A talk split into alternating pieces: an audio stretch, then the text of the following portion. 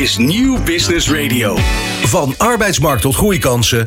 Van bedrijfscultuur tot innovatie. De Ondernemer. Live. Elke dinsdag van 11 tot 1. Live op Nieuw Business Radio. Met Remy Gieling en Roland Tameling. Hoe vieren ondernemers kerst in tijden van crisis? Wat is de oplossing voor de berg aan plastic wegwerpflessen in onze badkamers? En wat zijn de laatste data- en AI-tips van het jaar?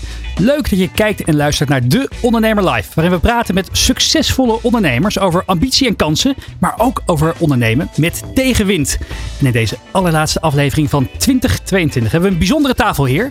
Hij verdiende zijn voetsporen met hostingbedrijf Trans IP voordat hij tien jaar geleden besloot de bankenwereld op zijn kop te zetten. Inmiddels is Bunk een gevestigde naam, heeft het talloze klanten in binnen- en buitenland en is het met de laatste financieringsronde gewaardeerd op meer dan een miljard euro. Bij ons de gast, ondernemer Ali Niknam. Welkom. Dankjewel, thanks for having me. Heel leuk. Ja, leuk Echt dat je, leuk. leuk dat je de komende twee uur met ons eh, gaat praten over, over, over alle ambities van Bunk, over de afgelopen tien jaar, maar ook Ja. over alle andere ondernemers die voorbij gaan komen. Maar ik was even benieuwd, we staan op het randje van kerst. Hoe ga je het zelf vieren? Ehm, nou, ik heb eh, al heel lang een soort traditie dat ik met vier van mijn studievrienden en hun partners eh, op een van de kerstdagen bij mijn moeder eet. En vorig jaar kon dat helaas niet doorgaan door ziekte voor de eerste in geloof ik tien jaar. En nu, nu zitten we weer met z'n allen bij elkaar. Dus daar verheug ik me heel erg op. En eh, Ali, ook namens mij superleuk dat je er bent. Fijn om je weer te zien. Drie jaar geleden zaten wij samen in een, eh, in een Volvo S60 met gele gordels. weet je nog? ja, dat voor, voor de, de videoserie Werkverkeer, ook voor de ondernemer. En toen zei je tegen mij, ik zou wel eens een keer gewoon twee weken willen slapen. Is Ja. dat in die tussentijd nou wel eens gelukt? Binnenkort. Binnenkort. Zoals je al elf jaar zegt volgens mij, of ja, niet? precies. Ja. Goed dat je er bent. Kijk je nog steeds, eh, hoe, als je kijkt naar 2022, het was een, eh, het was een, eh, het was een bewogen jaar voor, eh, voor veel ondernemers, voor de, voor de economie.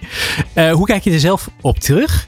Ja, er is zoveel gebeurd. Ik, ik weet niet eens meer hoe het jaar begon. Want we zouden dus bijna vergeten, bedacht ik me net, dat die verschrikkelijke oorlog dit jaar eh, begon. Ja. In, in- dus, en het lijkt wel alsof het, eh, naar mijn gevoel, al eeuwig lijkt te duren.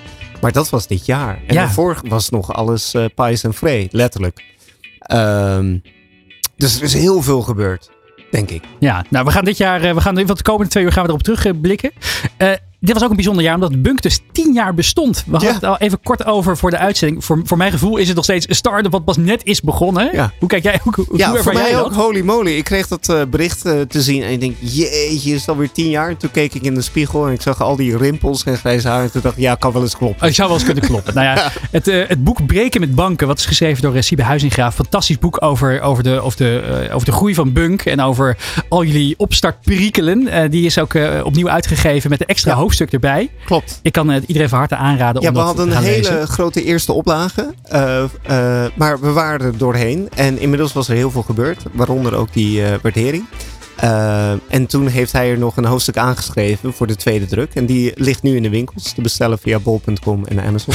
Kijk, de eerste plug is al meteen eh, raak, jongens. Maar voor de duidelijkheid, het oorspronkelijke boek eh, eindigde 24 uur na de oprichting van Bunken. Ja. En, en in een notendop even snel, wat is dat nieuwe hoofdstuk? Dat nieuwe hoofdstuk vertelt in hele korte bewoording, maar wel leuke bewoording, zoals de rest van het boek, Ja. hoe het daarna is vergaan. En ook tot het moment van de waardering van eh 1,9 miljard dollar. 1,95. Ja, Net wel even voor de duidelijkheid, hè? Wat, wat, wat, wat, wat, wat weer ironisch is, want je hebt ooit voorbij gezegd dat je liever een nier zou verkopen dan dat je eh, Zeker. aandelen bunk zou wegdoen. Daar heb je toch voor gekozen. Nou, daar spreken we zo meteen nog verder over.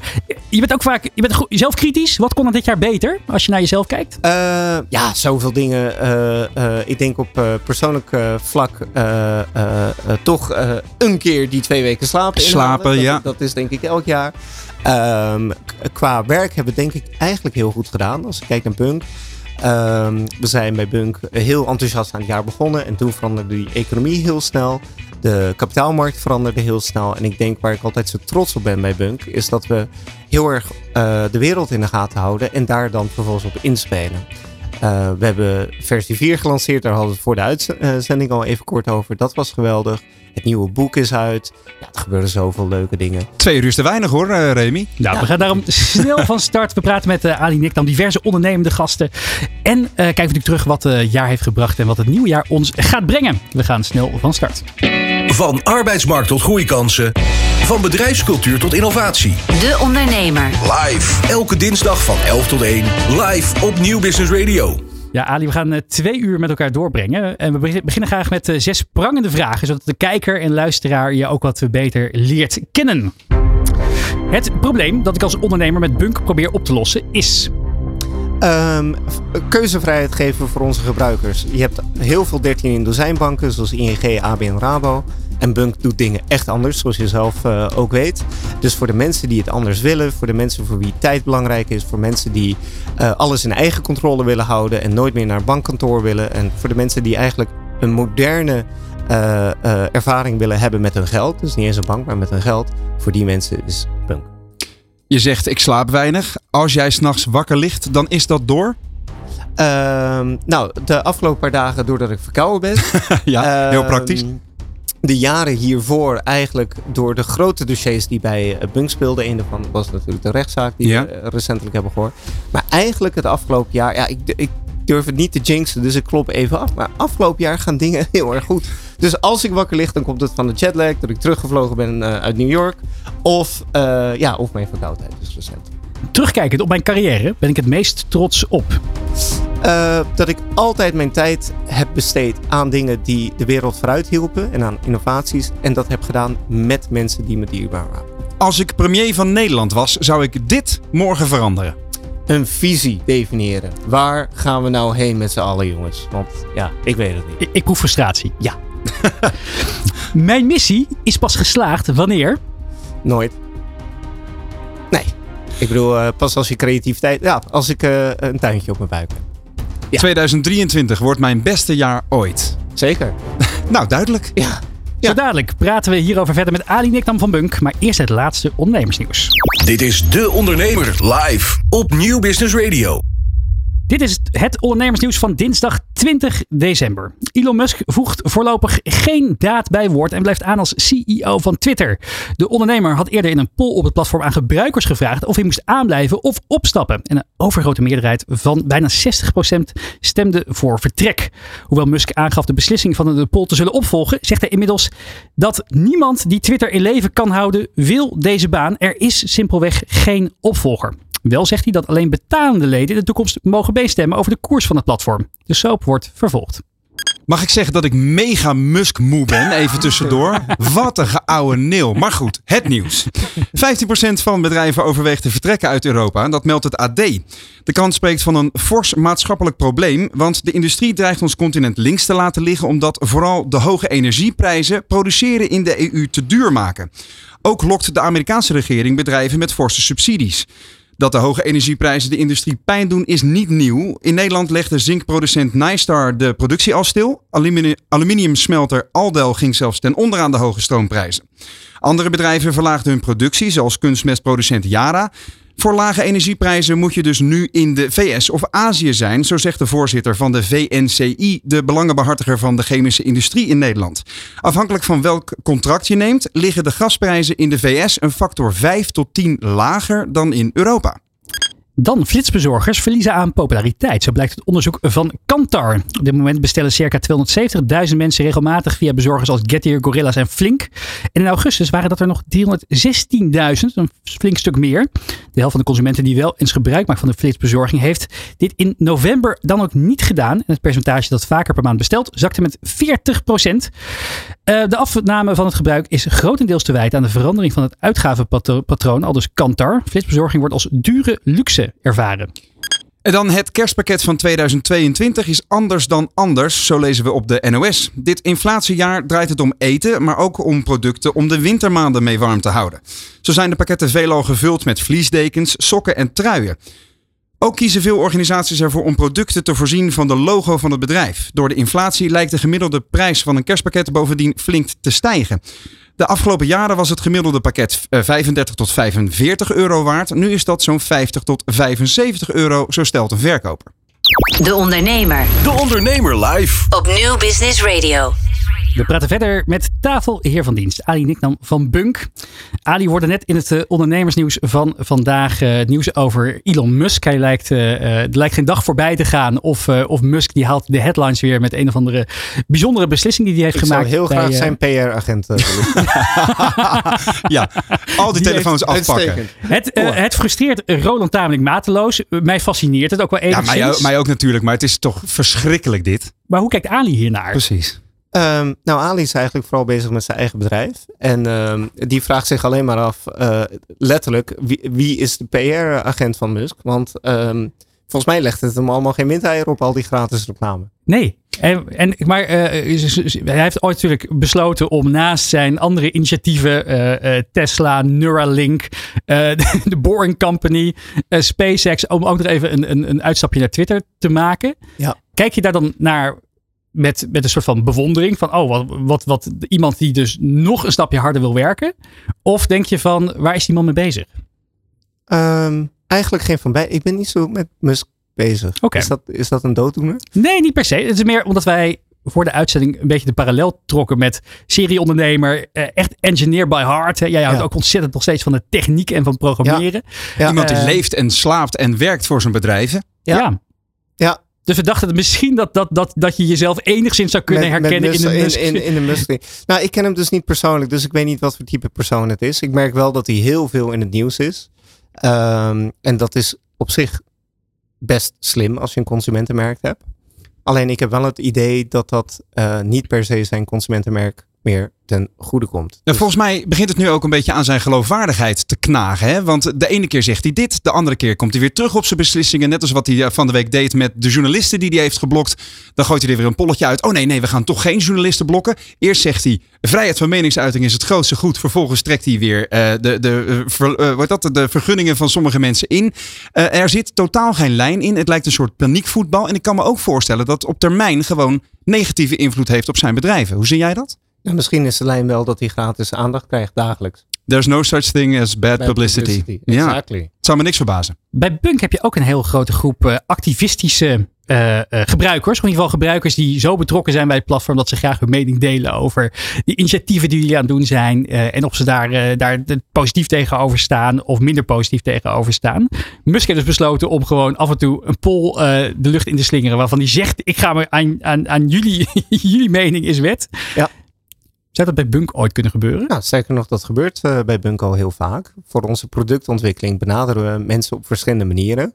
Ehm, soms doen we een poll, we hebben een forum zoals je weet. Ehm, soms benaderen we mensen één op één. Soms eh, steken we stiekem al een nieuwe productfeature in sommige mensen een app. Om te kijken of mensen erop klikken. Eh, soms doen we net of er een foutmelding in zit. Weet je wel, maken we een feature nog niet af. Kan je wel op een knopje drukken. Dan krijg je een foutmelding. Kunnen wij dus stellen dat iemand op het knopje heeft gedrukt. ja. Een soort, eh, soort silent beta testing. Ja, ja. Ja. dus wij, op heel veel verschillende manieren proberen wij eh, dagelijks ons best te doen om, om, om onze gebruikers echt goed te begrijpen. En te, niet alleen te begrijpen, zeg maar oppervlakkig wat ze zeggen, maar ook wat daaronder ligt. Welk probleem we eh, ze kunnen helpen oplossen en hoe hun leven kunnen vergemakkelijken. Dus op heel veel manieren zijn wij al eh, direct en indirect met onze gebruikers bezig. Jullie passen, eh, jullie innoveren snel, passen snel veranderingen toe, proberen inderdaad veel. Ja. Heb je een voorbeeld van iets waarvan je dacht van, oh dit is gaaf, deze functie moeten we in Bunk gaan bouwen? En die bleek uiteindelijk totaal niet aan te slaan. Ja, we hebben heel veel dingen gehad die we door, door de loop van de jaren heen hebben moeten uitzetten. Ehm, en vaak zijn dat. kijk, je kan van tevoren nooit echt met zekerheid weten of iets aanslaat of niet. Je kan onderzoek doen, je kan een soort onderbuikgevoel voor hebben. eh, maar zekerheid heb je niet. Dat is, dat is de kern van ondernemerschap.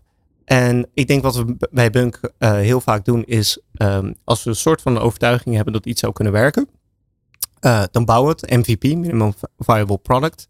En dan kijken we of mensen het echt omarmen of niet. En eh, ja, toch is het zo, denk ik, dat ongeveer 80% van de dingen die wij gelanceerd hebben door de jaren heen, en dat is nogal wat, eigenlijk maar door een heel klein percentage mensen gebruikt wordt. En dan moeten we dus op een gegeven moment ook weer wegsnijden. En heb je één dingetje misschien waarvan je zelf zegt, nou dat ik een, eh, zelf een enorme hoop voor dat dit geadopteerd zou worden uiteindelijk. Een soort van je, je, je love baby in de, in de Bunk features. Poeh, daar moet ik wel even over na. Ik, ik heb dat niet echt. Ik denk Je kan snel afscheid nemen te, van. te creatief voor zijn. Ik bedoel, we hebben elke dag misschien wel tien nieuwe ideeën. Van die tien ideeën, ehm, nou, red misschien 1 op de 100 het. En van die 1 op 100 mislukt dus eh 80%. Dus ik denk als je emotioneel heel betrokken bent bij elk van die ideeën, dan heb je een heel moeilijk leven. En jij hebt een makkelijk leven, gelukkig. ja, Roland? Nou ja, ik vraag mij eh, ook wel af, eh, aangezien ik je toch ook wel door de jaren heen ehm, heb leren kennen, voor zover ik je ken, als een behoorlijk juist emotioneel betrokken persoon. Ook op maatschappelijk vlak. Hè. Eh, de laatste opmerking die je bij mij toen in de auto zei in 2019 is als ik ooit een keer klaar ben met het bankwezen, wil ik de zorg aanpakken. Omdat heel veel mensen daar, die daar werken ontevreden zijn. Eh, zorggebruikers zijn ontevreden. Dat kan allemaal nog veel beter. Wat is nu iets ehm, eh, waarin je buiten bunk ja, waar je je pijl op hebt gericht? Ja, er zijn een, een heleboel dingen. Ik denk dat we dit jaar uh, samen met Robert Vis en Joris Bekkers dan dus met People for People Ja. echt wel een verschil hebben gemaakt. Uh, De oprichters van MessageBird en Picnic.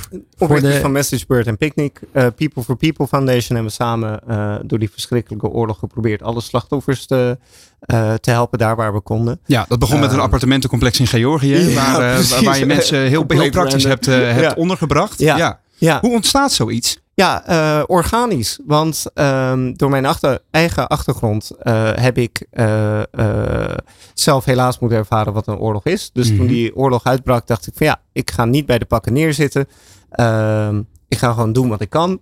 Ik plaatste een LinkedIn-post van oké jongens, ik weet dat het verschrikkelijk is. Ik weet dat we ons allemaal ten neergeslagen vo- voelen. Maar dit is hoe ik ermee omga. En toen heb ik inderdaad via een kennis een appartementcomplex in Georgië geregeld. En ook geplaatst van, nou, mocht je iemand kennen, mocht je iemand nodig hebben, daar eh, kan iedereen heen.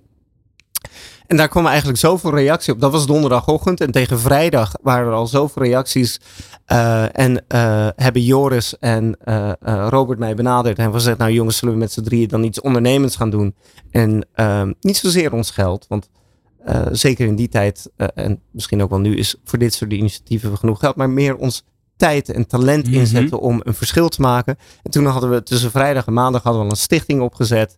Hadden we al mensen bij elkaar geroepen. En dinsdag hadden we al onze eerste persoon die boots on the ground in de grens met Polen zei van oké, we hebben dit nodig. Mensen hebben dat nodig. Mensen hebben dat nodig. En volgens mij hebben we die dinsdagmiddag al soort van een paar duizend simkaarten die kant eh, opgekregen. Zodat mensen die dus de grens over waren, contact konden hebben met de thuisfront en konden zeggen dat ze veilig Hier wil ik straks graag nog wel wat meer over weten, Remy. Zometeen in de ondernemer, on- de ondernemer Live gaan we verder praten over People for People. En natuurlijk ook jullie ja, beroemde zaak inmiddels tegen de Nederlandse bank, de DNB.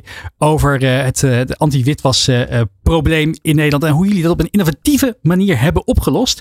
Maar eerst van banken naar badkamers, want we gaan naar de start-up van de week. En dit is de boekhoudtip van de week. Wat een rust. Je boekhouding is gedigitaliseerd en geautomatiseerd en je beschikt over real-time relevante data. Je weet precies wat jouw financiële situatie is. Welke activiteiten brengen het meeste op, welke minder en je kunt zelfs prognoses maken om meer inzicht in de toekomst van je onderneming te krijgen. Dat moet je vast nog enthousiaster maken om te ondernemen. Zie je mooie kansen en groeimogelijkheden? Onze tip deze week is: zoek een bekwame sparringpartner om die ambities waar te maken. Misschien overweeg je om uit te breiden in personeel of in aanbod, om nog een locatie te openen of zie je een mogelijkheid voor een overname. Of wil je je verdienmodel onder de loep nemen omdat je kansen ziet in de huidige of een nieuwe markt.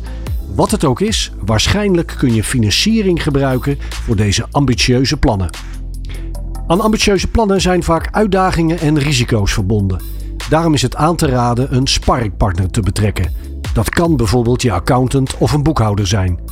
Samen kunnen jullie kijken naar de huidige situatie, prognoses maken en bepalen wat de juiste doelstellingen zijn. Jouw sparringpartner kan je vervolgens adviseren over de mogelijkheden om die doelstellingen te bereiken. En, niet geheel onbelangrijk, jou adviseren over financiële implicaties van een overname, uitbreiding of het aantrekken van investeerders. Zo kun je wel overwogen beslissingen maken voor jouw onderneming. De boekhoudtip van de week wordt mede mogelijk gemaakt door Visma Yuki. De Ondernemer De Ondernemer live. op New Business Radio. Ja, het is je misschien ontgaan, maar in onze badkamers is een groot probleem gaande. De immer groeiende plastic berg van shampoo, flessen, conditioner, bodywash en ga zomaar door. Startup Baya Baya heeft de oplossing en is daarom onze start-up van de week. De gast bij De Ondernemer Live, Dirk Taasselaar en Leon Dagenvoorde. Welkom beiden. Ja, Hartelijk dank.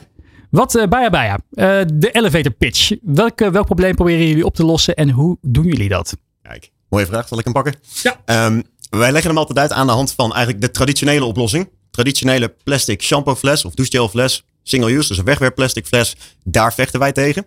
En tegelijkertijd gaan wij onnodig vervoer van water tegen. Je kan je voorstellen, hè, klassieke producten bestaan voor 80 tot 90 procent uit water. Dat water hebben wij eruit gesloopt. En de resterende 10 procent hebben wij verwerkt in een oplosbaar poeder. Dat poeder leveren wij aan de consument. Zij kunnen daar thuis water bij doen ter plekke.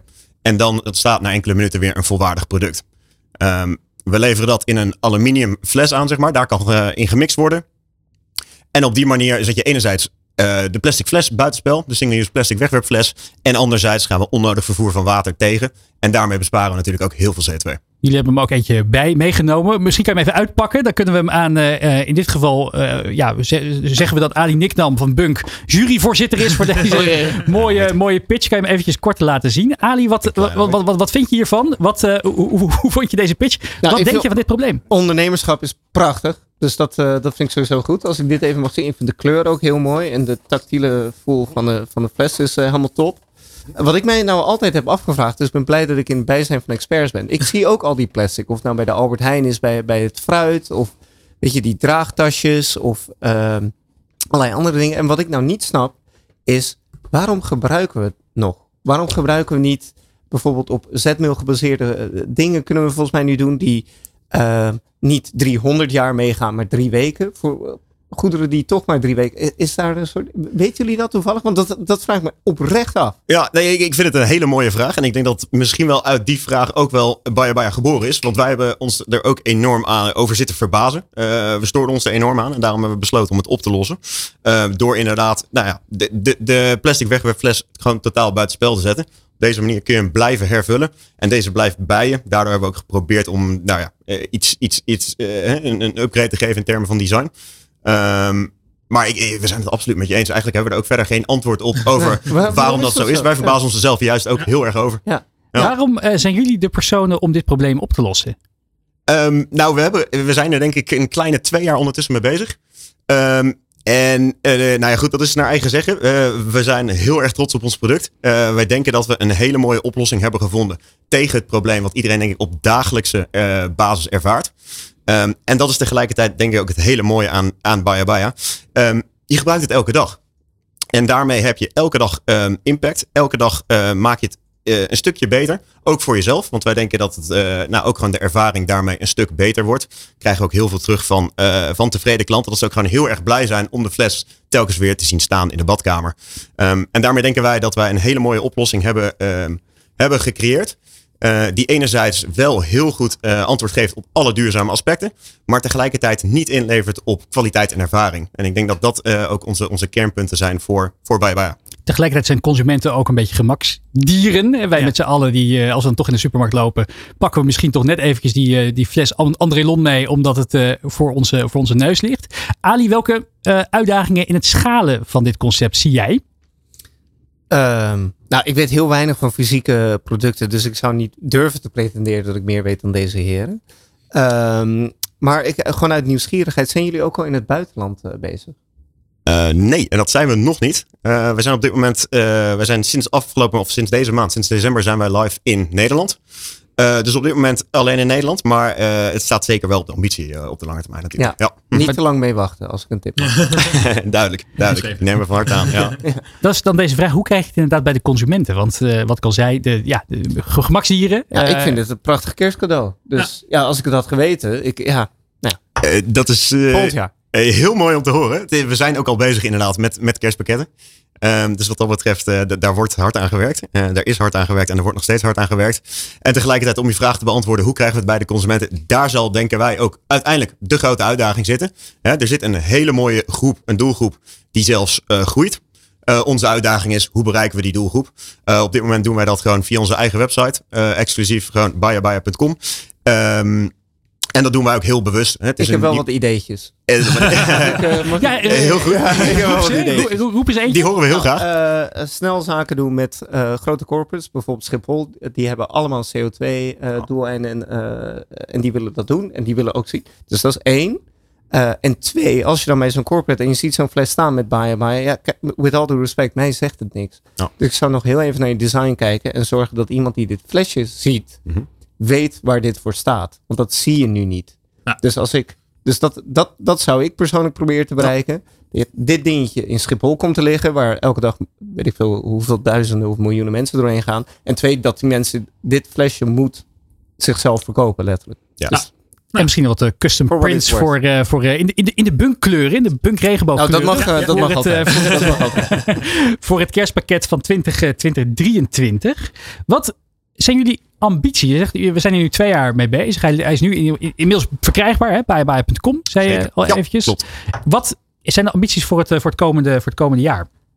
Eh, wat zijn de ambities voor het eh, komende jaar? Een hele mooie vraag. Ehm, en daar hebben we uiteraard een, een heel mooi antwoord op.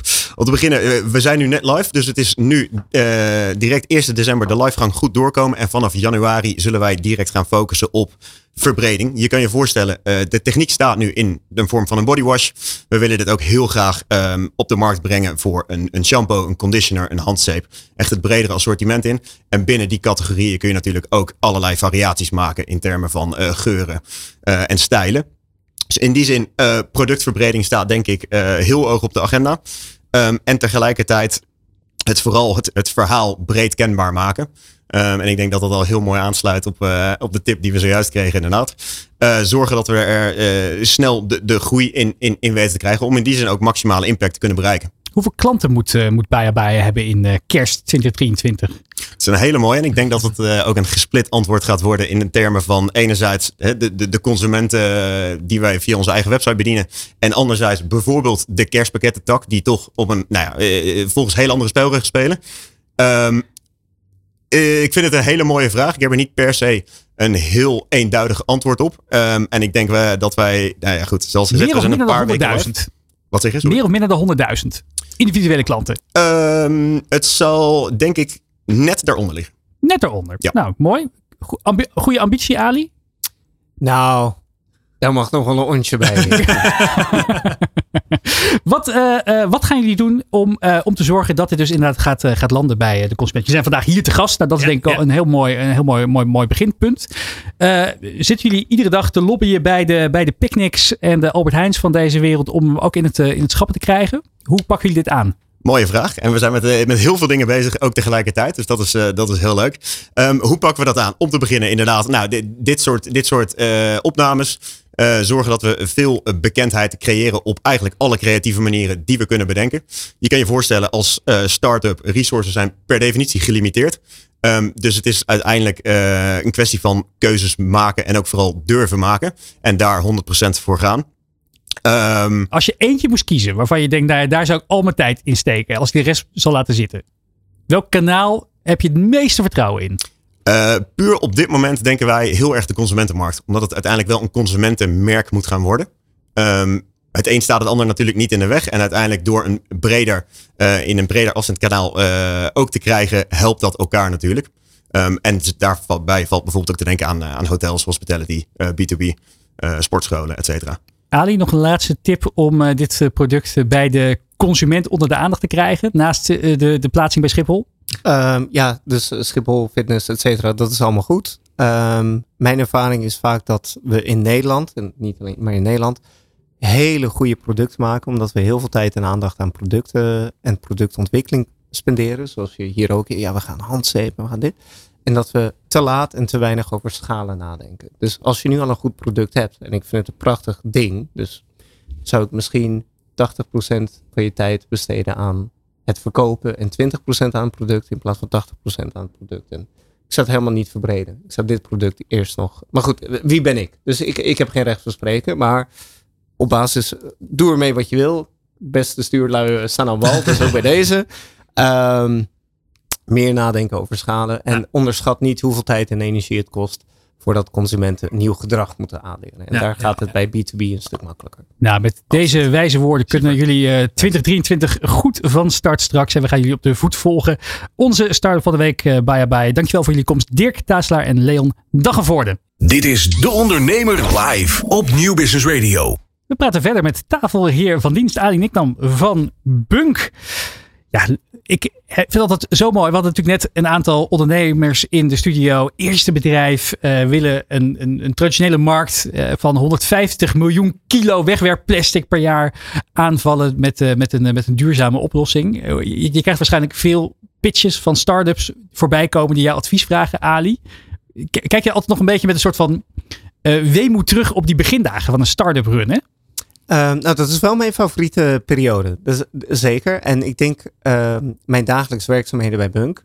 Uh, probeer ik ook zoveel mogelijk nog dat te doen. Um, ieder kent zijn kracht. Of althans, ieder heeft zijn of haar kracht. En ik denk dat het altijd goed is om te weten wat die kracht is. En daar dan dichtbij te blijven. Uh, en ik word het meest enthousiast uh, van een nieuw idee en dat verwezenlijken. Eigenlijk de, waar, de fase waar deze heren nu in zitten. Oh, met een fabriekje en een dingetje. Uh, en is het doosje wel goed? Of is het stickertje wel goed? En oké, okay, hoe gaan we het dan aan de man brengen? Uh, ja, we willen bij consumenten uh, aan tafel komen. Maar ja, hoe doe je dat dan zo effectief mogelijk? Dat vind ik heel erg leuke problemen om over na te denken en op te lossen. En als het bedrijf dan eenmaal loopt, dan zijn er denk ik andere hele goede mensen die dat dan weer heel leuk vinden. Om te zorgen dat uh, het schip zo ook gezegd, de, de, trein op tijd te laten rijden. Ja, precies. Ja. To keep the ship pointed in the right direction. The right direction. Ja. ja. Wat mij ook opviel toen ik net even van een afstandje stond te kijken hoe jij met de mannen van Baya Baya uh, meteen in conclaaf ging. Hè? Je had die, die zeepfles in je handen en je gaat meteen denken in oplossingen. Uh, en ook in, in marktbenadering, in, in frisse uh, verbeteringen van het product alleen al. Meteen heel snel schakelen. Ik ben zo benieuwd, nu Bunk 10 jaar bestaat, hoe hou je die frisheid in je organisatie die het vanaf het allereerste begin wel had? Of überhaupt had? Um, nou, ik denk, ik denk dat het een illusie is om te denken dat je dat na 10 jaar nog hebt. Ik bedoel, la, laat ik even alle, alle uh, realiteitszijnen even aanzetten. Ja? Um, een bedrijf na tien jaar is niet hetzelfde als een bedrijf na een week. En dat is ook helemaal niet erg, want dat wil je ook niet. Want na tien jaar is een bedrijf ook in een andere fase. We hebben nu, we hadden het net al even over, ik geloof alles bij elkaar, zo'n 500 medewerkers. Ja. We hebben talloze uh, gebruikers. Um, da, dat betekent dat je in zo'n fase ook anders met elkaar om moet gaan dan het moment dat je net begint en je hebt je eerste tien gebruikers. Um, dus dat is ook normaal en dat is ook oké. Alleen, um, wat denk ik wel belangrijk is, is dat je de magie niet verliest.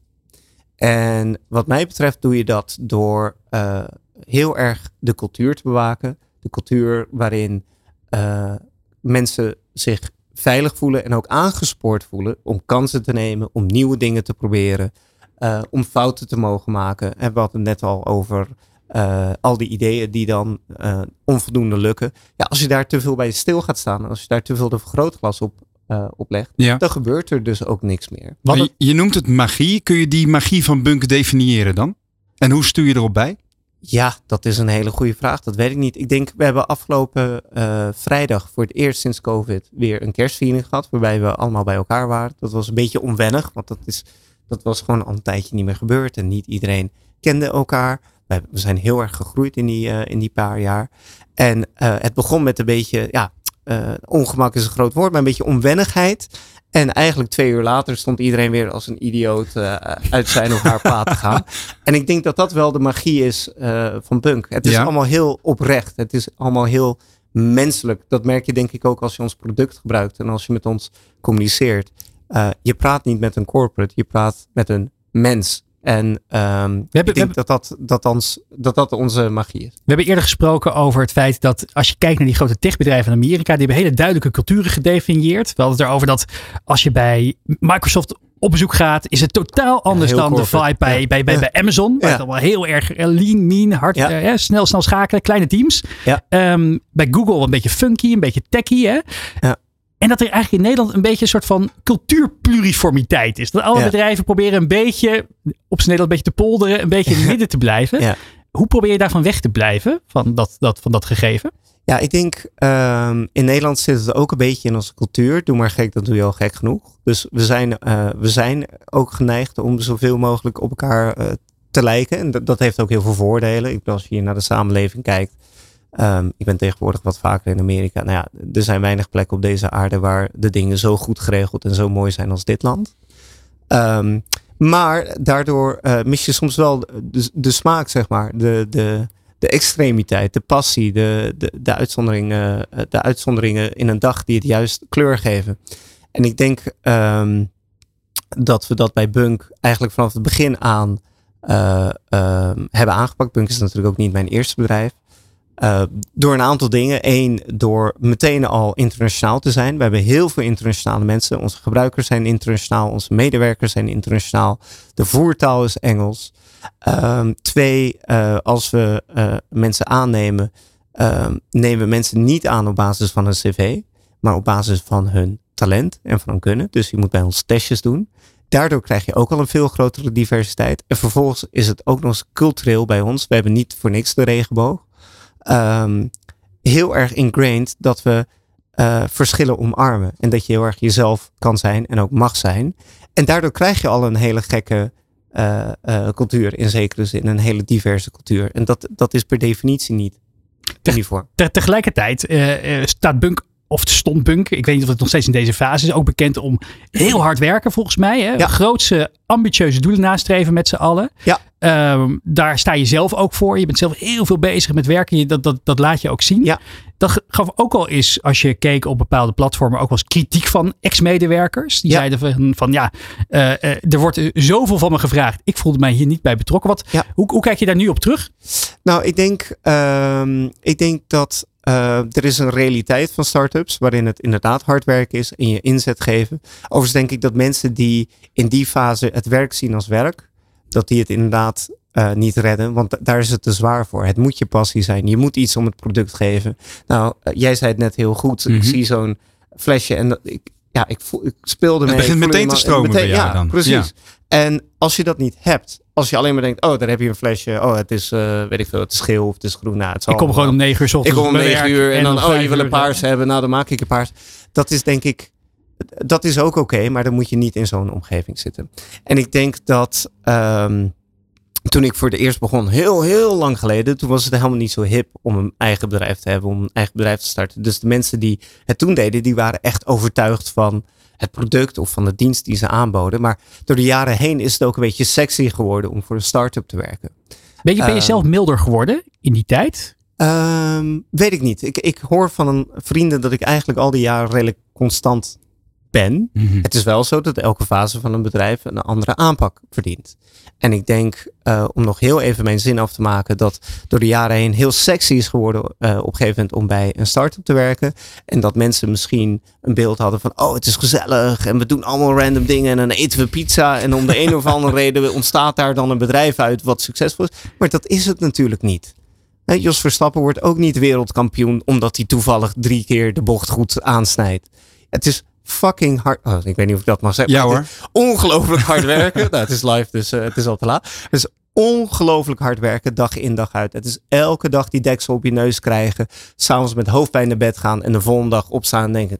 Maar vandaag lukt het wel. Maar ben jij dan en als je dat niet hebt of als je dat niet kan, dat is helemaal oké. Okay, maar dan moet je niet bij zo'n bedrijf in die fase gaan werken. Want dat bedrijf kan niet anders dan dit van zijn of haar medewerkers verwachten omdat het anders niet internationaal succesvol wordt. Wat ik wilde vragen is, ben jij dan het type dat met de vuist op tafel slaat? Of hoe hou je, op een, hoe hou je zelf de scherpte in die organisatie, ook qua personeelsbeleid?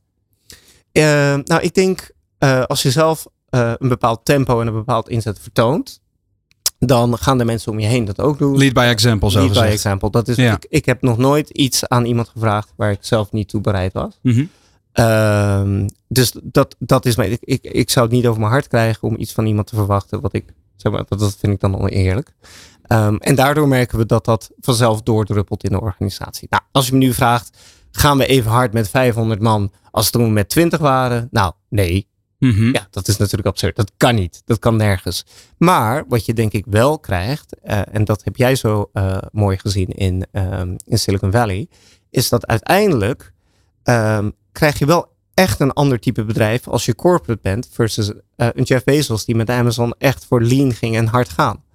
Uh, en dat is ook eh, mijn droom voor Bunk. Dat we altijd deze cultuur, dat we altijd deze DNA weten te behalen. Een cultuur waarin diversiteit omarmd wordt, waarin gekkigheid omarmd wordt, waarin authenticiteit omarmd wordt. Ja. En waarin het alleen maar gaat om het resultaat. Of je het levert of niet. Mhm. Niet of je jong bent, of oud bent, of man bent, of vrouw bent, of weet ik veel wat, of wit bent, of paars bent, of whatever. Maar alleen, did you get the job done? toch heel Did erg wat ik heb meegekregen van today? Tesla. Toen we, oké, waar, waar engineering at heart staat. En waar het echt gaat over wat heb je zelf bijgedragen. Ze zeggen daar ook, je mag daar gewoon niet, eh, je, je, je, je- je- een- iemand die niet het product zelf heeft gemaakt, of een stukje, mag niet daarover gaan presenteren. Je moet echt het gaan maken als je het zelf bij betrokken bent. Toch zie je ook daar. Ik was afgelopen week hier een stukje verderop, 600 meter verderop, is een, eh, de Nederlandse studio van Lucid Motors geopend. Lucid is opgericht door Peter Rawlinson, ooit de technische baas achter de Tesla Model S 2012. Hij zei ook, ehm, ik heb met ze gesproken vorige week, hij zegt ja, eh, in vergelijking met Tesla, Tesla is nu echt een corporate. Niet in vergelijking met General Motors of met een Volkswagen, als je het met grote concerns vergelijkt. Maar wel die hele start-up mentaliteit van, eh, ja, fuck it, we gaan het doen. Hè, even plat gezegd. Eh, dat is daar toch al een beetje weg. Dus ook dat, Tesla bestaat nu sinds 2007, als in dat ze echt auto's aan het leveren zijn. Eh, dus je ziet daar wel een soort schaalvergroting die toch is- zorgt voor afstomping. En Ja, maar het- het ik is kan me ook voorstellen ja. dat het nog steeds een risico is. Ook in een, in een relatief ehm, klassieke eh, branche waarin Bunk zit. Dat het voor jullie toch op de loer ligt om, om af te stompen. Hoe zie je dat? Nou, ik denk kleine bedrijven worden groot als je het goed doet. Mhm. Grote bedrijven zijn groot, die worden corporate. Corporates worden saai en suf. En op een gegeven moment, omdat ze niet meer innoveren, biedt dat weer eh, ruimte voor nieuwe bedrijven om het beter te doen. That's the circle of life. Een soort natuurlijk verloop zou Het is een dan. natuurlijk verloop. En dat is gewoon hoe de dingen gaan. En ik denk dat het de enige manier om het heel effici- efficiënt te houden als in de eerste dagen is. Om zo klein te blijven als in de eerste dagen. Ja. En ja, ik ken geen ondernemer die daarvoor zou kiezen. Ik bedoel, daar heb je te veel, tenminste daar heb ik te veel ambitie voor. Mhm. Alleen, de vraag is, als je dan groot en corporate wordt, en trager en logger en lomper en, en minder spannend, daar zit ook nog gradaties tussen. Dus binnen dat spectrum, waar bevind je je dan? En binnen dat spectrum ben ik vrij zeker dat Bunk zich heel erg aan de ondernemende en aan de spannende kant bevindt. Net zoals dat Amazon, ondanks dat het veel groter is in meewerkeraantal dan Microsoft, nog steeds veel ondernemender is. Nou ja, hoe, eh, hoe blijf je als, eh, als eh, scale-up, zelfs na tien jaar, nog ondernemend en ook een klein tikje rebels, zoals de rechtszaak tegen de Nederlandse bank? Daar praten we zo meteen over met Ali Gezellig. Hikman van Bunk. Maar eerst de Data Dinsdag. Dit is De Ondernemer live met Remy Gieling en Roland Tameling. In de studio aangeschoven data-expert Job van den Berg van Bluefield Agency. Hij vertelt ons iedere week in de Data Dinsdag wat ondernemers echt moeten weten over slimmer ondernemen met data. En vandaag geeft hij de laatste data- en AI-tips van het jaar. Alleen is zijn voordracht deze keer niet helemaal zelf geschreven. Inderdaad, dit keer is het een co-productie. Want de laatste column van het jaar wilde ik graag passend bij 2020 2022 afsluiten. En daarom vroeg ik mijn vriend ChatGPT om voor mij deze week de column te schrijven. Een leuke testcase. Komt er iets zinnigs uit? Zit het taalkundig en qua schrijfstijl goed in elkaar? Voor wie ChatGPT nog niet kent en wellicht de uitzending van vorige week niet heeft beluisterd. ChatGPT is een datahoogtepunt van dit jaar zou ik willen zeggen. De chatbot 3.0. De eerste echte AI-gedreven tool die werkelijk op alles een antwoord geeft en waar je echt iets aan hebt. Vrij toegankelijk en te gebruiken via OpenAI. En voor deze editie, zei ik al, van de datacolumn vroeg ik ChatGPT het volgende. Hoi ChatGPT, dinsdag heb ik mijn laatste radiocolumn van het jaar. Kun jij me helpen? De insteek die ik voor ogen heb luidt, wat moeten ondernemers in 2023 met data en AI gaan doen? Ik wil graag concrete tips en tricks delen. Zou jij deze column voor mij kunnen schrijven? Ik heb deze week niet zoveel tijd namelijk. En zo geschiedde. Graag draag ik de datacolumn van deze week namens ChatGPT voor. Letterlijk en één op één gekopieerd vanuit de tekst die ChatGPT, de chatbot 3.0 van dienst, mij heeft aangeleverd. En hier komt hij. De titel. Data en AI, de belangrijkste trends voor ondernemers in 2023. Als ondernemer weet je hoe belangrijk data en AI zijn voor het maken van goede beslissingen en het verhogen van de efficiëntie van je bedrijf. Maar wat zijn de belangrijkste trends op het gebied van data en AI voor ondernemers in 2023? Allereerst personalisatie. Steeds meer ondernemers zullen gebruik maken van AI om hun producten en diensten te personaliseren, op basis van de behoeften van hun klanten. Dit kan leiden tot hogere conversierates en een betere klanttevredenheid. De tweede, cloud-gebaseerde AI. Steeds meer AI-tools zullen worden aangeboden via de cloud. Wat betekent dat ondernemers geen dure software hoeven te kopen of te onderhouden. Dit kan leiden tot lagere kosten en een gemakkelijkere implementatie van AI. De derde tip van ChatGPT: verantwoorde AI. Ondernemers zullen steeds meer aandacht besteden aan de ethische aspecten van AI en zullen zich bewust worden van de mogelijke gevolgen van hun AI-systemen. Dit kan leiden tot meer transparantie en vertrouwen in AI. Nummer 4. AI-gebaseerde automatisering. Ondernemers zullen steeds vaker gebruik maken van AI om een proces te automatiseren, wat kan leiden tot een hogere efficiëntie en lagere kosten. Afsluitend als ondernemer is belangrijk om op de hoogte te blijven van de nieuwste trends op het gebied van data en AI. Door het gebruik te maken van de juiste tools en technologieën kun je jouw bedrijf laten groeien en ervoor zorgen dat je concurrentie voorblijft. Hartelijke groeten, ChatGPT. Dat laatste zei ChatGPT overigens niet, heb ik zelf toegevoegd. Maar ik vind het wel leuk om even te reflecteren op deze column. Om zo de kracht en kansen van ChatGPT te duiden. Als ook mijn reactie toen ik deze AI-gegenereerde column las. Want allereerst, het voelt toch wel een beetje laf. Een column voordragen die door iemand anders is geschreven. Ik merk ook dat het voordragen anders is, omdat ik het niet zelf heb geschreven. Ten tweede moet ik eerlijk bekennen, ik baal er bijna van dat de output van ChatGPT zo goed is. Ik had het bijna zelf kunnen bedenken. Je voelt je toch een klein beetje overbodig door deze AI-tool. Ten derde, de strekking van de column ligt redelijk in lijn met wat ik eerder zelf als column heb voorgedragen. En ik ben er eigenlijk wel voor 99% mee eens. Alleen hoe gaat met de output van ChatGPT en experts vergelijken? Wie heeft meer autoriteit? ChatGPT of een expert? Heeft mijn advies meer of minder impact dan die van ChatGPT? Wat mij ook opvalt is dat de content goed is, maar het kan concreter. Bijvoorbeeld de tip om aan de slag te gaan met de cloud-gebaseerde AI. Ja, hoe dan precies? Ik vroeg daarop door, maar het antwoord blijft toch vrij algemeen. Misschien zit daar wel de ideale mix tussen mens en machine. De echte details, custom-made advies ligt toch bij de mens. En kan ChatGPT nog niet bij helpen. En dan ten laatste de schrijfstijl. Ik vond de column goed en helder geschreven, maar weinig sjeu, een beetje saai en degelijk. Echt zoals een robot. Je mist toch de human touch en daar mag soms best een foutje in zitten. Dat is juist wel de charme. Afsluitend en samenvattend. 2022 was wat mij betreft een kantelpuntjaar waarin data en AI het grotere publiek definitief heeft bereikt. En dat komt met name door de aanbodzijde. De tools die worden steeds laagdrempeler en meer low-coding. Het is niet meer alleen toegankelijk voor dataspecialisten, maar ook voor niet-data-expert. En dat is zo krachtig, want dan gaat datagedreven werken exponentieel groeien. En dit is niet door ChatGPT bedacht, maar echt geschreven door Job van den Berg. Zowel ChatGPT als ik wens je het allerbeste toe voor 2023. Spring op de data AI-trein en boek een enkeltje, geen retour. Succes en fijne feestdagen. Wat een prachtige co-productie van Job van den Berg en uh, ChatGPT. Ali, jij bent uh, al uh, sinds jaar en dag, we zullen niet vertellen hoe lang, want het is al de hele tijd internetondernemer. Dus je hebt ook alle trends en ontwikkelingen nauwlettend bijgehouden. je houdt van technologie, je houdt van innovatie. Als je kijkt naar de ontwikkelingen rondom AI en misschien ook wat ChatGPT, wat Job van den Berg net heeft verteld, bij Bunk en misschien ook wel bij andere initiatieven. Wat, waar, waar zie jij de grootste kansen en misschien ook wel de uitdagingen? Overal kansen. Ik zie alleen maar kansen. Dit is, nee, maar serieus, dit is zo fantastisch.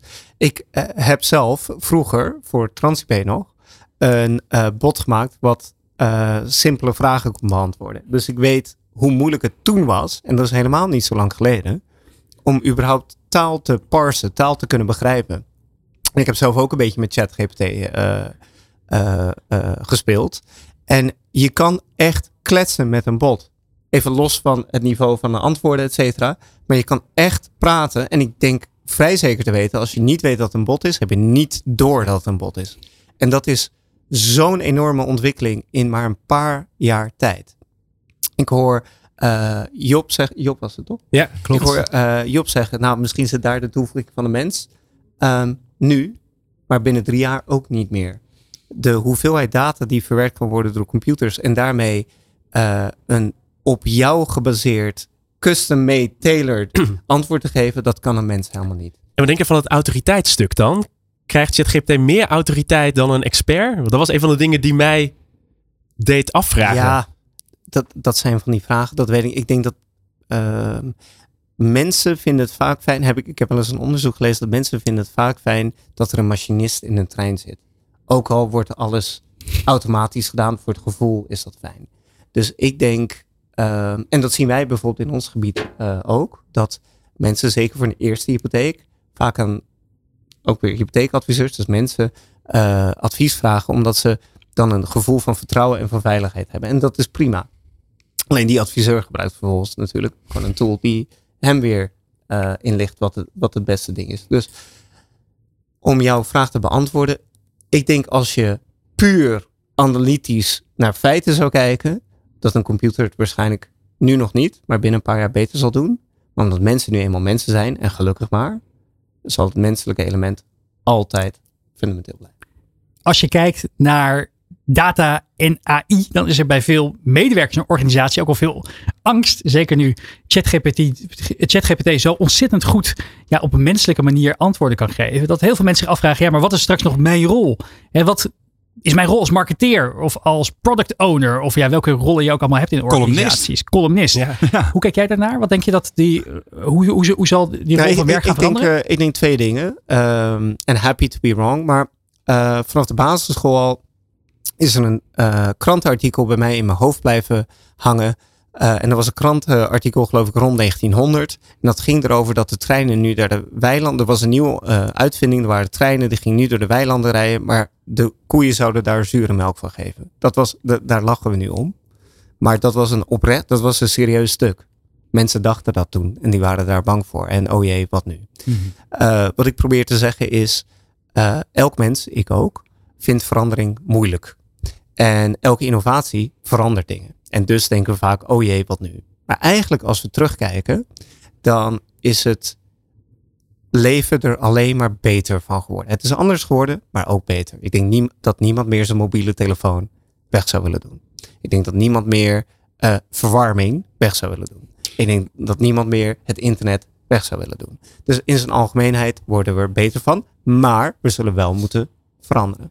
Want degene die in 1900 nog kolen stond te scheppen in de eh, kolenmotor van de trein. Ja, dat werk bestaat nu niet meer.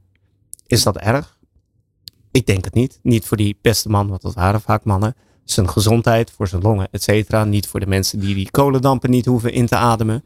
En ook omdat die persoon nu ander, nuttiger werk doet. Want in dezelfde tijd is bijvoorbeeld scholing veel beter geworden. En diezelfde persoon kan nu veel nuttiger werk doen. Maar er speelt nog iets anders. En dat is dat AI niet zomaar een tool is. Het is een tool die we niet eerder hebben gemaakt.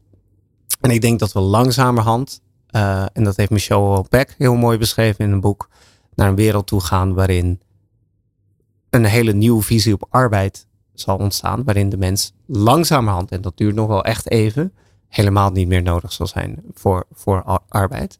En dat zal weer grote gevolgen hebben voor de psyche en identiteit, et cetera, van de mensen. Maar goed, zover. Nou, we, we hebben in ieder geval in de tweede uur nog veel meer te bespreken straks. Maar ik wil daar ook met Job eh, zijn aanwezigheid nog even één puntje aanstippen. Wat jullie, eh, wat heel actueel is ook bij de aanpak van Bunk. Hè, want dat is een van de pijlers waar de rechtszaak eh, tegen de, de DNB over draaide.